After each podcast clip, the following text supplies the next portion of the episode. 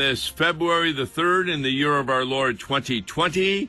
You're listening to Law and Gospel on this Monday, and we're going to be taking a look at a reading for the fifth Sunday after the Epiphany, which is this coming Sunday.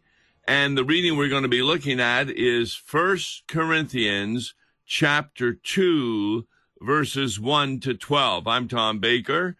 And that's what we do on Mondays. On Tuesday, we like looking at the hymn assigned uh, for this Sunday in Epiphany, which is going to be Thy Strong Word. And we'll be talking about that on Tuesday. So, fifth Sunday after the Epiphany, 1 Corinthians chapter 2. Without further ado, let's begin. Paul says, and when I come to you, brothers, I did not come proclaiming to you the testimony of God with speech or wisdom. Now, does that make any sense? Why wouldn't you want to do the testimony of God with lofty speech or with wisdom? Uh, do you just want to do a monotone all the time or something? Well, we need to understand what Paul is talking about because later on he speaks about the kind of wisdom that comes from reason. And a lot of people use that. You're hearing it all over in the political field today, where people use lofty speech that really tickle the ears of their hearers politician comes out and says, I'm going to make a plan so you don't have to play, pay for medical insurance anymore. Or I'll be able to make sure you have your student loans paid off. Or Social Security, you'll be getting even more money. And he gives promise after promise. And people walk away and say, wow, he, he was really eloquent. I, I think I'm going to go with him. If you listen carefully, they are telling you why you need to vote for them because it will be to your advantage. Paul is saying, I'm not using that kind of eloquence or I'm not using that kind of lofty speech or the wisdom of man. What does he say? For I decided to know nothing among you except Jesus Christ and Him crucified. Now, he talks about the necessity to be preaching Jesus all the time. And there's hardly a passage in the Bible that cannot be used to talk about Jesus. Uh, even in the Old Testament, many of the prophecies are referring to the coming of the Messiah. And so when you listen to a sermon, the sermon should be always preaching about Jesus Christ and how he fulfills your greatest need. And what is your greatest need? Your greatest need is to be in rightness with God. And that comes about through faith in Jesus Christ. So, Paul is an individual who recognizes he's not eloquent in speech, but the words he says are really important. Recently, I was reading Bondage of the Will again. That's a very famous book written by Martin Luther uh, back in the 1500s uh, against a Roman Catholic named Erasmus. And Luther, in the beginning, talks about Erasmus is very eloquent. He has wonderful ways of talking. But when you listen closely, he's saying nothing that is in sync with Holy Scripture. And Luther uses over 400 pages in Bondage of the Will to show that Erasmus's thinking is contrary to the word of God. He just makes things up, Luther says, when he reads a, a Bible verse. And it was just really excellent that he even uses Erasmus's own book against Erasmus. For example, Erasmus says, the question before us in regard to free will is when a person comes to faith through his free will, there is a use of his will and there is a use of God's wisdom. So Luther asks a very simple point.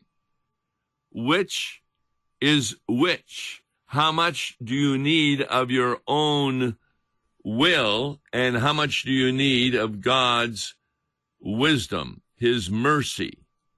And the answer, of course, in the Bible is that it is entirely due to the mercy of God. The will of man does not come into it at all. And just take a look at one of the most famous analogies that God uses. He indicates that the way you became a member of the family of God is by being adopted. Now, when you think about that, what does a baby do according to his will in order to get adopted? Uh, does he smile at the parents? Does he wave at them? No, he does nothing. It's all an action of the parents and maybe a judge who's involved. And that's how you became a believer. It was totally the act of God. Now, Erasmus doesn't agree with that. He says, no, you have free will to make a choice. You can maybe, as an unbeliever, say a prayer and invite Christ into your heart as though any unbeliever would ever do that. The fact of the matter is, is that Luther uses the eloquence of Erasmus to show how he is wrong in his thinking. Well, that's what Paul's talking about here in First Corinthians, because there have been other teachers that were not in sync with the Bible but they sounded pretty good. Uh, they made promises. Uh, you even hear this today on evangelical radio. You're not having a good life. Uh, you would like to have a, a better house, a better car, a better wife. Well, start obeying God more. And when you obey God, He will reward you with these things. Well, people stay in those churches about two or three years and then they leave because it just doesn't work. There, there's no Bible passage that indicates that by your works, you're going to have a better life and that God is going to be forced to give that to you. So, when we're speaking about salvation, we are not to use human wisdom or human reason. A very simple reason for that. In Second Corinthians, Paul makes a point that it's impossible for an unbeliever to understand God. So if you attempt to use any kind of reason to persuade somebody, well, you really ought to believe in Jesus Christ, it's going to be a failure. And the fact of the matter is, we instead use the Word of God. I challenge anybody to find anywhere in the Bible when Jesus is making a point that he uses reason. No, when when he had that conversation, for example, with the disciples on the road to Emmaus, he used Old Testament passages in order to show the necessity of why he had to die on the cross, be raised from the dead, and so forth. So the Word of God is the only means that the Holy Spirit uses. And you can be as eloquent and as wise and rational from a human point of view. But we need to understand the Bible doesn't make any sense at all to the unbeliever. And in fact, one can go so far to say that the Bible is contrary to human reason. I mean, a man from Nazareth a carpenter's son, he dies on a cross, and your sins are forgiven? That doesn't make any sense at all. So, all you need to do is speak the word of God because the Holy Spirit binds himself to the Word of God, and it is through hearing the Word that people come to faith. Well, going on with 1 Corinthians chapter 2, for I decided, verse 2, to know nothing among you except Jesus Christ and Him crucified, because the crucifixion is the event in history to really help us to understand why your sins are forgiven. Because on that cross, Jesus was forsaken by the Father because he had your sins on his shoulders.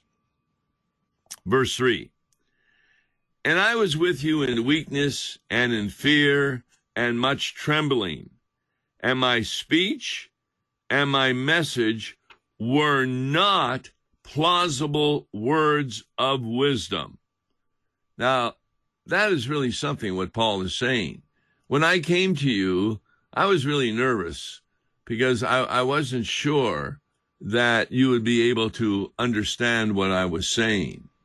And he says, well, the ESV says, I wasn't speaking in plausible words. The New American Standard says, I wasn't speaking in persuasive words of wisdom.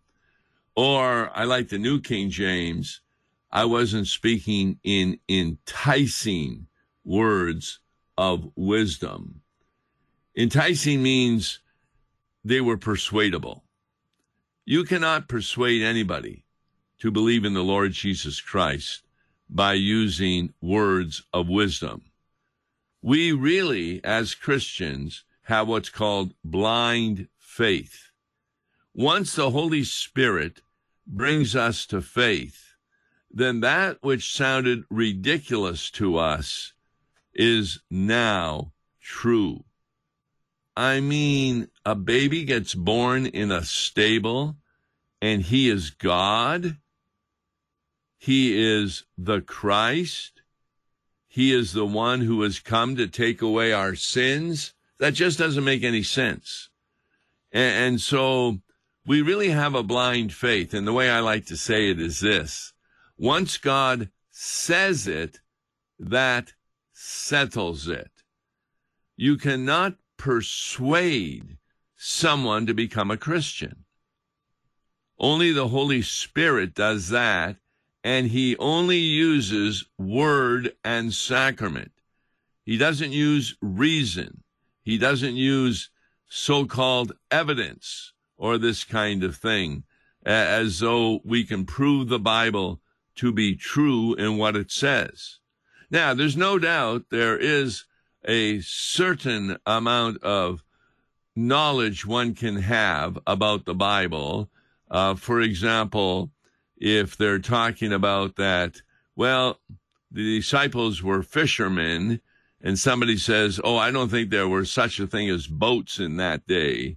Well, you can use history because archaeologists have found boats that were very similar to what is described in the Bible that the disciples were fishing from. And so you can be helpful in, in that knowledge, but that doesn't convert anybody because the only thing that converts people is not a knowledge of the history of the Bible. That's called historical faith. And even the devils and the Pharisees have that. Uh, they believe Jesus died on the cross. They believe he rose from the dead, but that doesn't persuade them at all to trust in him. What persuades to trust is the Holy Spirit using not enticing words of man's wisdom you know, that's what all advertising is about. Uh, those who saw the Super Bowl recently, a lot of us like looking at it to see the commercials because they're some of the best commercials and they're always getting people to want to buy the product. And what I find interesting is that many of the commercials hardly talk about the product, but they put you in a situation like you need a deodorant? Well, how would you like to be on a beach playing volleyball with beautiful girls? Well, use this deodorant. They, they don't say anything about the deodorant, but they use enticing speech to get you to think about, well, that would be really good uh, if I use that kind of deodorant. And it's not marketing what is really the content of the product, but look at in your self interest how things can happen when you use our product. That's called enticing speech and the wisdom of man. So Paul says it, it appears that he had problem speaking in real eloquence, but he preached Christ and him crucified. I have uh, two prophets I have in mind that when they preach, they're kind of in monotone speech, but are they ever interesting if you listen to them? Because their content is filled with insights from the Bible that is just wonderful. So, when Paul says, I didn't speak in enticing words of wisdom, but in demonstration of the Spirit and of power, that your faith, now this is really important, that your faith might not rest in the wisdom of men, but in the power of God.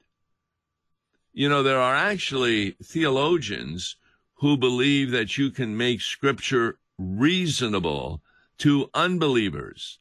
And, and therefore, some have suggested uh, that's a way you can maybe get rid of some of their objections so that they're more open to hearing the message of Jesus Christ. It is impossible to make somebody more open to hear the message if they are an unbeliever. What they need to have is a conversion experience by the power of the Holy Spirit, who only works through word and sacrament. So don't try and persuade someone to believe in the Lord Jesus Christ because, well, look at, here's what's going to happen to you. You're going to have a better life. You're going to have better relationships. You're going to have heaven as your home. There are no such promises in the Bible. Instead, you want to look at promises? If you become a Christian, you're going to be persecuted. You're going to suffer because we're living in the world of Satan. But through the power of the Holy Spirit, guess what? You are receiving comfort because through faith you now understand what at another time you did not. Paul, verse 6 Yet among the mature we do impart wisdom now, what does he mean? Well, he's talking to those who are believers. We do impart wisdom, although it is not a wisdom of this age or the rulers of this age who are doomed to pass away. But we impart, now get this, a secret and hidden wisdom of God. What do you mean secret? It's secret in the sense that nobody ever knew about it. It is in a mystery. And, by the way, the Greek word for mystery is mysterion. That's where we get the word mystery. And the way Jerome translated it in the in uh, his Bible was sacramentum. That's what he put into the Latin. That's where we get the word sacrament from his translation of the word mystery. In other words, it's something nobody is aware of. And you can't make them aware by using human wisdom, logic, evidence, or anything like that. You simply speak the hidden wisdom which God, the New American Standard says, which God predestined from before the ages to our glory. So God knew what wisdom that had to come. And even in the Old Testament, they were not as aware as we are in the New Testament books about the Gentiles being part of the family of God. So, we don't preach what rulers of the age understand. Because if they had really understood the mystery of God, which an unbeliever cannot, they would never have crucified the Lord of glory. So Paul just talks about it even more. Verse 9. What no eye has seen, nor ear heard, nor the heart of man imagined. Now you take the Christian faith that God decides to become a human being, to die, to pay for your sins. No other religion that man's imagination has brought up comes anywhere near that method of salvation. But it is what God has prepared for those who love him. And verse 10 makes it even clearer. These things God has revealed, that means uncovered. This is why this is the season of Epiphany, because when you see the baby in the cradle, you have no idea who he is. So during the season of Epiphany, God uncovers what the mystery is by the Holy Spirit. For the Spirit searches everything, even the depths of God. For who knows a person's thought except the spirit of that person which is in him? So also do one compre- does no one comprehends the thoughts of God except the Spirit of God. So it is really impossible to get an unbeliever to comprehend the thoughts of God by using reason. Only through speaking the word of God in its purity and administering the sacraments rightly does somebody come to faith. And it is a faith that is contrary to human reason. It is a blind faith in the sense that once you read what God says, you believe it. Now, verse 12, we have received not the spirit of the world, that's the spirit of reason, but the spirit who is from God, that we might understand the things freely given to us by God. What, what a difference in how you decide to do evangelism. You can try and reason someone into the faith, but it is impossible to do that for an unbeliever. There are those who think that you can give evidence or reason to help get someone to be saved. But I've often said many people think they are saved by the way they thought they saved themselves. And that is just wrong. 1 Corinthians chapter 2 has a lot to say about the method of evangelism that we share with those who are in the darkness of unbelief. Because as you bring them the light of Jesus Christ, you are giving them really good news. I'm Tom Baker. Be with us tomorrow for our Law and Gospel hymn, Thy Strong Word. God bless. Gospel, please make your check payable to Concordia Mission Society and mail it to Tom Baker, P.O. Box 28910, St. Louis, Missouri 63132. To give online, visit lawandgospel101.com or call toll free 1 877 267 1962. Views and opinions expressed on Worldwide KFUO may not represent the official position of the management or ownership of KFUO, the Lutheran Church Missouri Synod. If you'd like to comment on programs or topics heard on Worldwide KFUO, write us at KFUO, 1333 South Kirkwood Road, St. Louis, Missouri 63122. You can also leave a question or comment on our comment line at 314 996 1542. We are the messenger of good news, Worldwide KFUO.